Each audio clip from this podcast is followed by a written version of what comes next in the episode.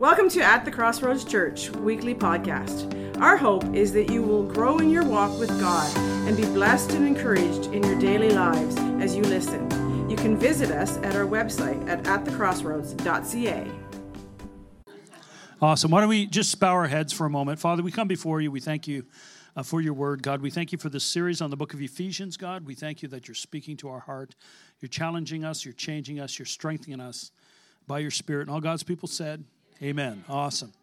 So uh, we're finishing off our series on Ephesians. Uh, today, this is the last message on the book of Ephesians. This is a book that I could spend six months on. We're eight weeks in, so we're going to finish chapter six today and uh, summarize it the best we can. Like I said, we could spend a lot of time, but we're going to summarize what I feel is important for us right now uh, from, uh, from Ephesians 6. And so uh, we're going to bring up our slides there. Uh, just to do a quick overview of the book of Ephesians. So, first of all, we need to understand the purpose of the book. The purpose of the book is Christ's body expresses his fullness in the earth. Um, it's our responsibility as the body of Christ to express the fullness of Christ in the earth. You know, God doesn't want us just to be spectators. He wants us to be out doing something and making change in the world, right? He's got a plan and a purpose for you. Look at your neighbor and say, He has a plan for you, right? So he, wa- he wants to use us. He wants to express Jesus through us in the earth, okay? Number two, both Jew and Gentile become one people in Christ. That's the second thing the book uh, purpose, uh, the purpose of the book. The third one is to empower and to equip and to mature believers to enforce victory over evil. So God actually expects us, and as Paul was speaking to the book of uh, to the uh, Ephesians, they were a church that was rich in spiritual gifts and they were mature unlike the Corinthians at the time. And he said, I want you guys to bring uh, victory over evil. I want you to understand how to have victory and how to fight the good fight of faith.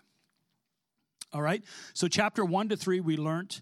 Uh, is the believer's position. We have to learn how to stand up spiritually. So, if you're studying that, the book of Ephesians on your own, chapter 1 to 3 is about learning to stand up spiritually. Number uh, chapter 4 and 5 is the believer's practice. It's learning to walk the good walk of faith. How do you deal with relationships? How do you walk in love? How do you walk in wisdom? Uh, those kind of things. Okay? And then chapter six is learning to fight. And so this is where we're finishing off today. And this is what we've learned so far. Week one, uh, God loves and chose you. Week two, the first apostolic prayer. Week three, we talked about being alive and seated with Christ. Week four, relational free will. That was a heavy one. Week five, the second apostolic prayer of Paul. Week six, learning to walk. Week seven, learning to walk part two. And then today we're finishing it off with learning how to fight. Amen. So we're going to start in Ephesians chapter 6, verse 1 and 2. I'm reading out of the New King James here. And it says, Children, obey your parents in the Lord, uh, for this is right. Now, we're not going to obey our parents if they're asking us to do something contrary to God's word. If you know, some of us come from relationships with parents that that it was good, it was healthy. Uh, some come from an unhealthy relationship, an unhealthy family structure, and I'm aware of that. And Paul is clear to say we need to uh, obey our parents in the Lord, which is right. Honor your father and mother, which is the first commandment with a promise. Okay, uh, the word honor means to fix uh, evaluation upon. It, it means to revere, to honor, to value. And you, you know, what if, what if you had parents who, who were bad parents? What if you had kind of a situation that wasn't so good? I believe what the Lord wants from us as believers is to forgive as He has forgiven us. To make a choice to say, God, I choose to forgive. I choose um, to find something positive to focus on. To honor means to value. And so, uh, you know, even if there's there's very little, uh, and I don't know, maybe I'm pushing this because I feel there's someone in this place that maybe had a really, really, really bad upbringing, and you say, How can I honor them? Maybe it's just like, Hey, God, I honor them because they gave birth to me. Thank you. Amen. I, I, you need to choose to honor. You need to find something uh, value and to bless your parents because it's the first promise in Scripture here um, with, with a promise, right? First command with a promise. And so um, the promise is this that it may be well with you, that you may live long on the earth. I mean, that's a wonderful promise, isn't it? That, that it will be well with us, that we will live long on the earth. That's a promise from God. There's another promise in the scripture in Malachi it says, If you bring all your tithe in the storehouse, God will open up the windows of heaven and pour a window, pour out a blessing which there's no room to contain. We had someone, Lynn, and she said I could share this testimony. She was in the first service. She's she's newer to faith, and she came to me. She says, "What is a tithe?" This was uh, maybe a month ago, and I said, "Well, a tithe is this." I explained: you give a tenth of your income unto the Lord. And she said, "Well, I want to be obedient," so she did that. And she came back the next week and said, I got a job. God has blessed me, and, I, and it's a good job. And she, she was excited. And so uh, she came in this morning. She goes, I'm going to tithe again today. Because the Bible says when you give your tithe, God will open the windows of heaven. He'll rebuke the devourer for your sake and pour out a blessing upon you. So that's, and I'm doing that because I think Pastor Peter didn't take up the offering. So I'm throwing it in there. But it's true. And, and, if the Bible says if you honor your mother and father, you'll live long on the earth, you know, so many times we think about eating right and exercising, and those things are important. But who would have thought that, hey, listen, if I honor my mother and father, it'll be well and I'll live long? Isn't that good? So God wants us to honor. Okay? So let's move on here.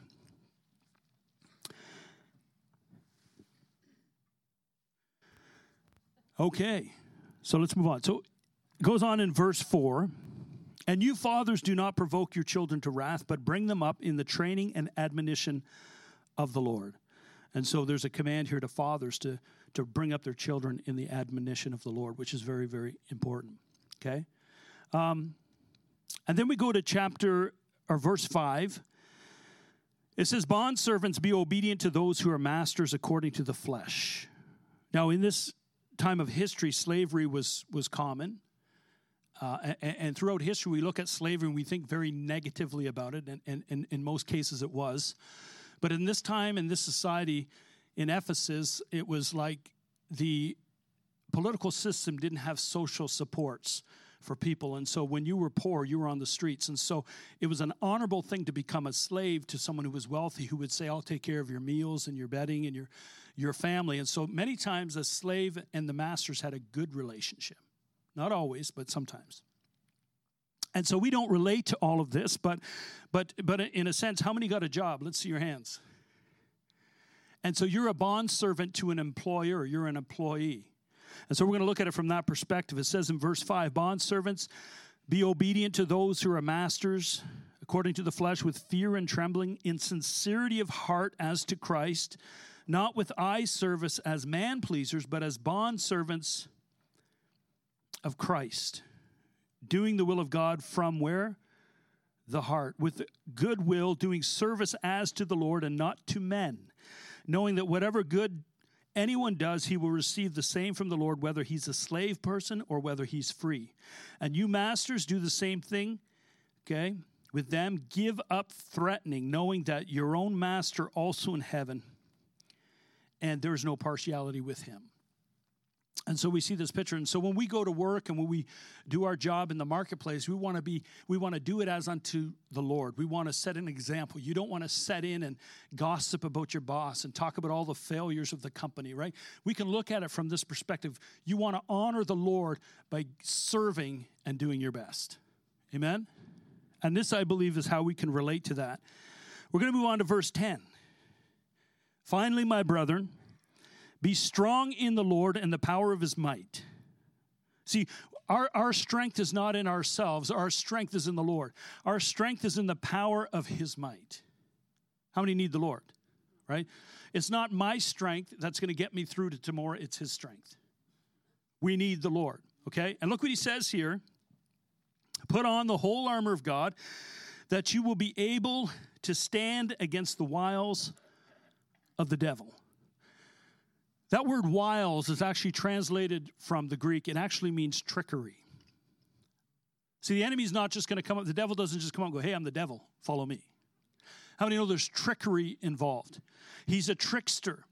That word, that word actually means trickery. It means to lie in wait, like a lion or a cat ready to pounce. And sometimes, you know, he, he's looking for that crack. And, and, and how the enemy works sometimes is he, he works through people. How many know he works through people? And sometimes you're having a great day. I don't know about you. I'm just having a great day today and everything's great. And then somebody comes and says something. And all of a sudden, I have an opportunity to become bitter, to become unforgiving, to be agitated. How many know what I'm talking about? And that's the enemy just trying to just put a thought there so that you will grab a hold of it. He's looking to pounce and he uses people. And so, so we need to be aware of his schemes. We need to understand that he's waiting to take us out. In 1 Peter chapter 5 verse 8 says be sober, be vigilant because your adversary the devil walks around like a roaring lion seeking whom he may devour. And lions they ambush. Lions they stalk and they pounce on people. And so we have to we have to realize and the Bible says that we have to take every thought captive because the enemy will interject a thought. You come to church and you walk by someone and they give you this look like this and they're walking by you and you're like you hear this thought. They don't like me. They got a problem with me. Meanwhile, they're thinking, I got gas. I better get to the bathroom. I got to get to the bathroom. And how the enemy works is he wants you to think, the Bible says, whatever things are lovely, whatever things are pure, whatever things of good report, meditate or think on these things. Don't think about negative things. That's from another kingdom. God wants you to think well of one another. He wants you to think the best of your spouse. He wants you to think the best of people around you. And, it's so easy to start thinking about the negative things in people's lives because we're listening to the wrong frequency. And that's how the enemy does it. If he can get you into bitterness and unbelief and rejection and anger and jealousy, how many know you're on the you're on the wrong frequency and you're moving in the wrong direction? But we have to be aware that we have to be vigilant. Now, the word vigilant, um, we'll go to Genesis chapter 4, verse 6 to 8, because we read about the story of Cain and Abel. Abel brought a sacrifice to the Lord, and the Lord was pleased but he was not pleased with Cain's sacrifice. And so the Lord came and said to Cain, Why are you angry? And why has your countenance fallen? If you do well, you will be accepted. And if you do not do well, sin crouches, that word lies is the word crouch, at the door, and its desire is for you. But Cain, you need to rule over it. When you're tempted to be jealous of your brother, you need to say, No, jealousy, I'm not going to submit to you. I'm going to love my brother. You have to recognize that there's something ready to pounce on you. The kingdom of darkness wants to pounce on you. And, and, and, and this is pre New Testament. And God is saying, You need to rule over that thing. And as God's people, we need to learn to rule over the negative thoughts of the enemy that'll bring us into a broken relationship with God, a broken relationship with others, and a broken relationship with ourselves. And Cain went out after the Lord spoke. He talked with Abel, his brother. And it came to pass when they were in the field that Cain rose up against Abel, his brother, and he killed him. So obviously he didn't listen to God, did he? Okay? The word sober means to be calm and to be collected in spirit. We're to be calm and collected in spirit and to be watchful. Oh, I see the reeds spread. I see some eyes. The enemy's there. I'm going to go this way. I'm going to avoid that situation right there because the enemy's ready to pounce. We have to be watchful. The word vigilant means to keep awake, to watch, to look to be aware, not to be in fear or anxious, oh, the devil's out to get me. It's not that. It's to be alert, to realize that you do have an enemy that wants to bring you into a wrong mindset, right? So, Ephesians chapter 6, we're going to keep going, verse 12 and 13. For we do not wrestle against flesh and blood, okay? But against principalities, against powers, against rulers of the darkness of this age against spiritual hosts of wickedness in heavenly places. Therefore, take up the whole armor of God that you may be able to withstand in the evil day, and having done all to stand, we're supposed to keep standing. Stand therefore, okay? So, why do we need to put on the armor? So we can stand against the trickery of the devil, number one. And number two, to withstand in the evil day. Now, the word is so amazing because how many know we all go through valleys? We all go through times where we're tempted and, and we're struggling and, the, and, and we're tired and, and we're worn out. And it's in those times of valley, those temptations, those times where we're in the valley that the enemy comes and he, he comes to attack. He comes to, to take us out. But what God does in those times, if we will listen to his voice and listen to his word, and, and say, God, I choose to look to your word, what happens is uh, we have victory in, in, in the valley so we can come back up to the mountaintop and we're stronger than when we went into the valley. I was saying this morning that the amazing thing I'm learning with God is that you can't fail a test. He'll keep, if you fail a test, He'll give you the test again. And if you fail the test, He'll give you the test again. And you'll be like, I'm so irritated with that person and I don't understand. And God's like, I'm trying to give you patience. Okay, here we go again. He'll put someone else in your pathway that just irritates you. And you're like, oh, and you fight the Lord and you don't deal with it. And then the Lord says, Well, I'll give you the test again. And you, and the thing is, we keep going through it. And, and then you're sitting there go, Get behind me, Satan. And God's saying, No, no, that's me. I'm working. I'm trying to teach you. I'm trying to train you. I'm trying to build you up. And so many times we, you know, we're so, and God's just allowing it because he wants to build character. He wants you to learn to stand. He wants you to learn to raise your sword and to fight and hold up your shield of faith. Go through the battle so when you get up to the mountaintop, you're ready for another battle. And God says, Now I can trust you in the battle because you've been trained. Amen? But that word withstand is actually the word, are you ready for this? Out of the Greek, is antihistamine. That's, that's the actual word antihistamine. Now, histamine is a chemical that's released when there's stress and anxiety. It's a neurological chemical of the brain that gets released when there's anxiety and stress, and, and, and many times it causes allergic reactions and hives and, and uh, food allergies and all these things. We teach about it in the Highway to Wholeness. Uh, the anti so so this is a chemical that's released, and the Word of God's truth is what stands against anxiety and stress. So if we grab a hold of God's truth, it's an antihistamine. It's against the stress and anxiety. The Bible says, be anxious for nothing, but in everything, give thanks. For this is the will of God in Christ Jesus. And so we need to understand that God's truth will push back against anxiety in our lives. Now we're going to keep going. Ephesians chapter 6, verse 14 getting through this whole chapter, I'm telling you. It says, Stand therefore, having girded your waist with truth. So we want to surround ourselves with the truth of God's word. Most important, okay?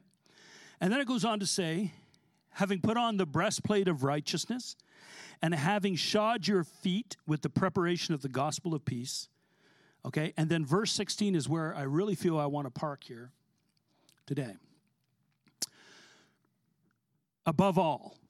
What do you think above all means? Sorry? Most important. Above all, take up the shield of faith, which you will be able to quench some of the fiery darts of the wicked one. Is that what it says? It says all every attack of the enemy whether uh, you know it's a curse whether it's it's thoughts whether it's words whether it's sickness whatever it is it's a fiery dart. It's coming against you. And i'll tell you anyone who's going to war the war strategy is generals sit together and they try to to have the element of surprise. If we can get rid of the defense of the the opposing army we can take them out. And, and here's the thing. What message has been attacked, even by the church, more than any other message. It's the message of faith. Because above all, we take up the shield of faith. It's the only part of the armor that will quench every attack of the enemy against us. And so, because there's been some misuse of faith, and, and in some faith circles, there's been error, and they've moved a little too far into error. So, what we do is we throw the baby out with the bathwater. But what I'm being told here is that above all, take up the shield of faith, which will quench all the fiery darts of the wicked one. And you know what? You have faith. because Jesus is with you. Isn't that good news? Um,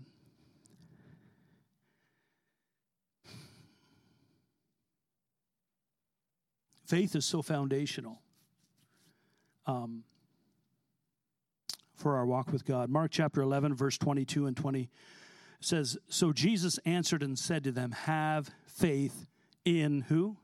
God. Don't have faith in faith. Don't have faith in yourself. Don't have faith in your church. Well, you should have faith in your church. But ultimately, have faith in God. He is the source. And you know, my wife and I, we went down to um, Daytona Beach. Uh, it was a friend of mine was getting married. Jonas at the time was one years old, and we, we so we were going to fly down there, but there was a problem. There was a hurricane that was going.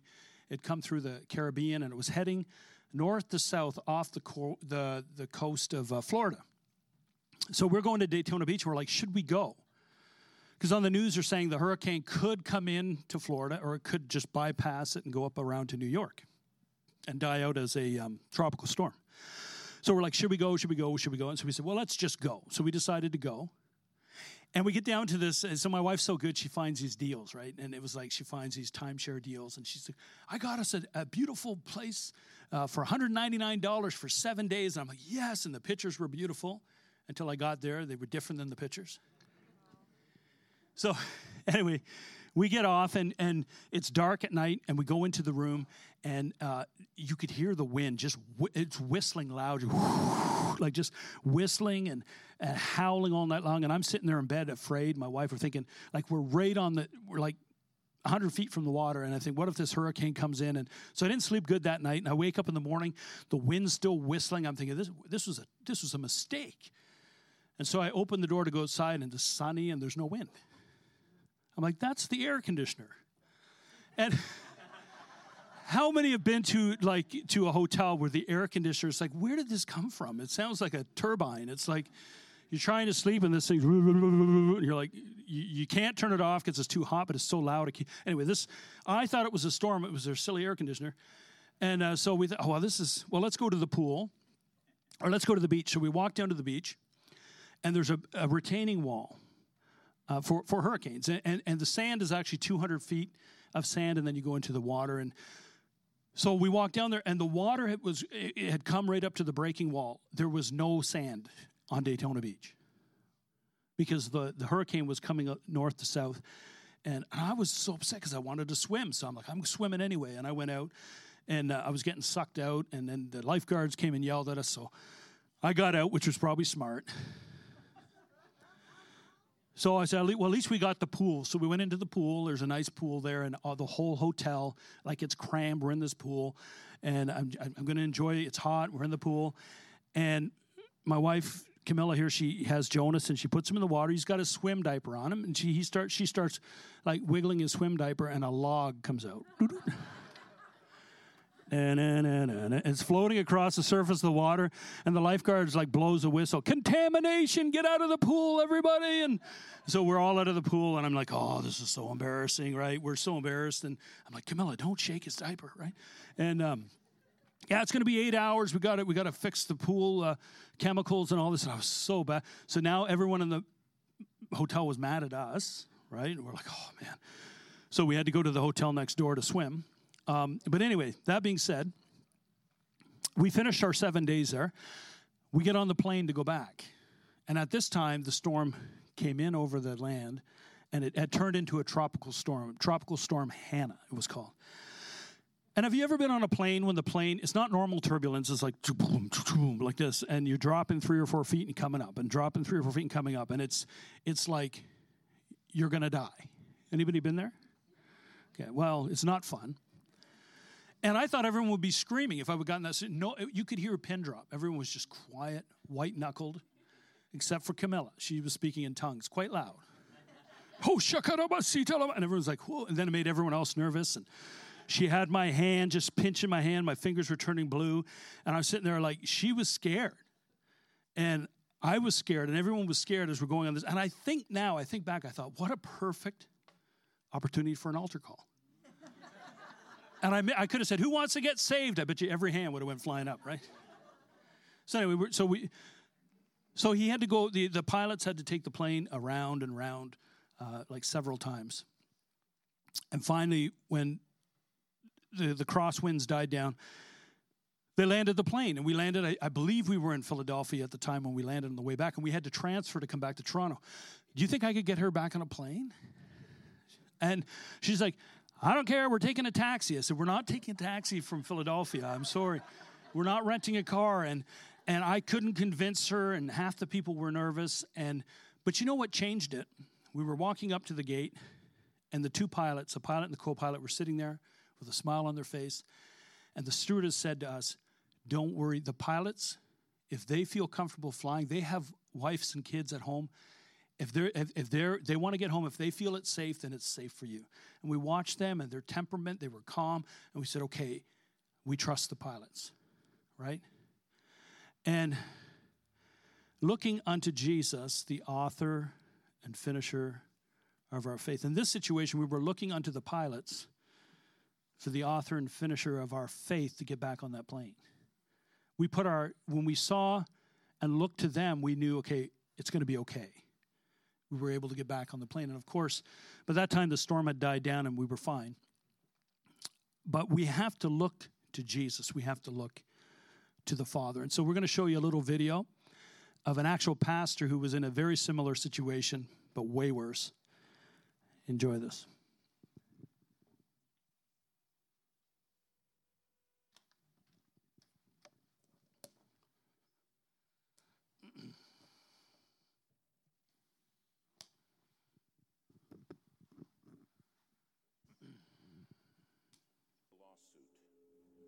We're way out in the Aleutian Islands, getting ready to leave and go back to Anchorage and then home.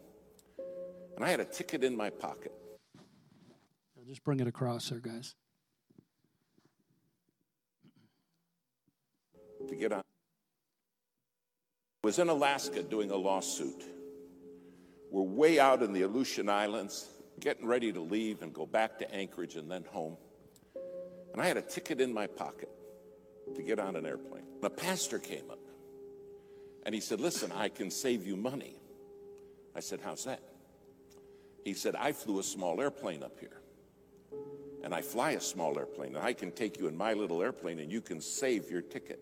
And this did not sound, I said, gee, thank you so very, very much. But I've got this ticket. We'll just make our way on home, me and this other lawyer with me. He said, No, no, no, you got to do it, you got to do it. And against every better judgment I had, I said, Okay. Well, we went out to the airport, took us by his little plane, and I looked at it. And I thought, Well, one good thing, it's shiny. Then he walked around it. We got in. He's on the left front, I'm on the right front. The other lawyer's sitting right behind me. And he started it up, and it started up just fine. Well, we taxied out. I said, Should we pray? He said, Yeah, that's a good idea. We normally don't. I said, Well, this time we're going to. and I'm telling you, I prayed five, eight minutes. I prayed a long time. We went and got on the runway. He starts down the runway. The plane lifted off ever so gently, and we start climbing. And it's wonderful. Not a problem in the world. We started climbing, and we flew probably three, four minutes. And something happened that will never leave my mind. The pilot turned to me and he said, We're going in the clouds and I can't fly in clouds. They make me pass out. I said, Clouds make you do what? now, it's been cloudy all day. And we go right up into the clouds and you can't see anything. And he looks at me and his eyes roll back in his head. And he starts mumbling and he passes out passed out cold. Now I grabbed him and I shook him and I said, Come on, you got to wake up so I can kill you. Now we are in the clouds, flying along with no pilot. And my friend in the back seat said, We're dead, aren't we? I said, There's a very good chance of that, yes. He said, What are we going to do? I said, I don't know. but there was a radio right there, and I handed him the microphone and I said, Start asking for help. So he's in the back seat reaching up and he said, Hello, hello. We didn't know any proper radio etiquette. All we were saying was hello. And somebody answered back, Hello, hello.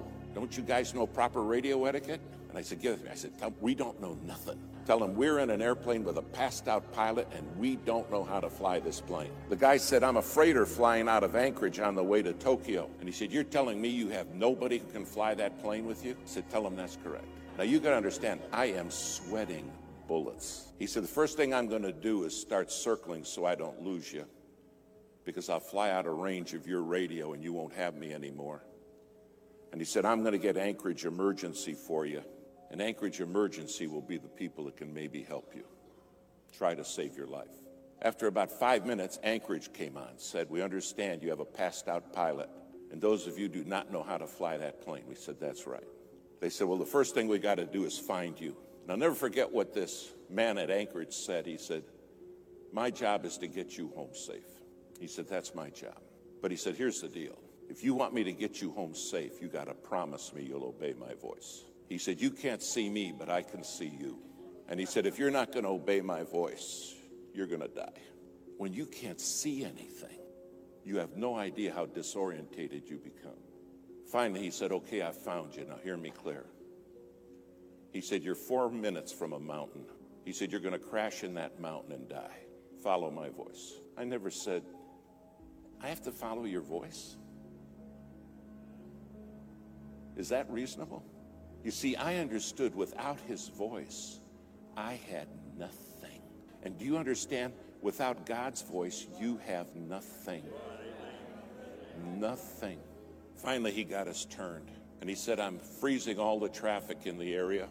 He said, It's going to take me an hour and a half to get you to Anchorage, and there's a lot of weather between you and Anchorage. You're in for a rough ride. And he said, I want you to hear me. I don't want you to look at what's going on outside. I don't want you to pay attention to the storm, just my voice. He said, If you start watching the storm, you will die. But I'll take you through it. Now, because they cleared all the traffic, several pilots, those nighttime freighters, those 747s, started talking to us. They said, We're praying for you, men. You're going to make it. But listen to the voice. That's the key. They said, Trust the voice. You realize your head is full of voices, and everybody in this world wants to talk to you, and everybody wants to be the controlling voice. And God says, I want you to be a living sacrifice. I want you to put yourself on the altar and let my voice be your voice. Finally, we went through the worst of the weather, but there was still more. And then the voice came back and it said, Now, I'm going to line you up. He said, I'm going to bring you in right down the runway. And at the foot of the runway are some lights, and they're in the form of a cross. He said, Don't you forget this. The cross is the way home. Finally, he's bringing us down. We still can't see anything. And all he kept saying is, Stay with me. My sheep, the Bible says, hear my voice and they follow me. Finally, just a couple hundred feet off the ground, we saw the cross. I landed the plane. In fact, I landed it seven times. Finally, it all came to a stop, and the minute we stopped, the pilot woke up. The voice said, Thanks for listening. I watch them crash and burn all the time because they won't follow my voice. They don't understand I'm the one who can see them even when they can't see me. But they get the voices in their head and they kill themselves. They self destruct. Thanks for listening to the voice. Then they put us in a motel room in about four in the morning. The knock at my door. And I opened the door and a man was standing there. He said, Hello, David. I said, You're the voice. You're the one who got me home. He said, I am. Do you understand one day you're going to stand before him and say, You were the voice? You're the voice that brought me home. If you're not on that altar as a living sacrifice, your head's full of voices. And then we wonder why kids crash and burn. We wonder why marriages are shattered. And the Lord's saying, I'm the one who has the voice. All I can remember is that voice saying, Stay with me. Stay with me. Don't listen to what's going on in your head and don't watch the storm. Stay with me. And I'll take you through. Tonight, you have a God who has promised to take you through a living sacrifice, holy. Amen. This Isn't trick to good? get gas for a penny is going to get banned in Amen. the The U.S. commercial's good too. Yeah, right. Awesome, powerful, powerful story. It's actually a true story. Um, don't ask me how they allow a guy to fly who passes out from clouds, but they did, and um, very true story. But here's the thing: Romans ten seventeen says this: says so faith comes by hearing, and hearing by the word of God. That word is the word rhema. It's it's God breathed. It's a it's a personal word to you. When you read the scripture, when you spend time, let God speak to your heart and trust the voice. I think I think so much of Peter who who said to the Lord, just call me and I'll come. And, and there was a storm going on and the waves were going on. The wind was blowing and he was in the boat. And he got out of the boat and he walked on the word of the Lord. Jesus said, Come. And he was standing on the voice of the Lord, and that caused him to walk on the storm. Maybe some of you in this place, you're going through a valley, you're going through a storm, you're going through a hard time. I want to tell you, as long as you look to Jesus, as long as you look, what does God's word say in the situation? He'll take you through the storm. As long as you keep your eye on the pilot, as long as you put your faith in the, not that pilot, the pilot, putting your faith in the Lord. He'll take you through the storm. You can walk on His word. You can trust His word. And I I don't know what you're going through. If you're going through an issue in your health or finances or there's broken relationships, you can trust God's word. You can take Him at His word and say, Lord, your word declares. And, and I pray, I know that I'm the head and not the tail. I'm above and not beneath. That by Jesus' stripes and wounds I'm healed. And I thank you, God, I can trust your word. And when you trust it that way, God can move and bring healing and bring life and bring change. Can I hear an amen? Thank you for listening. We hope that you enjoyed our message. If you are in the Quinte West area, we would love to have you visit us on Sunday morning at 24 Dundas Street West, Trenton, Ontario. Check out our service times on our website at atthecrossroads.ca.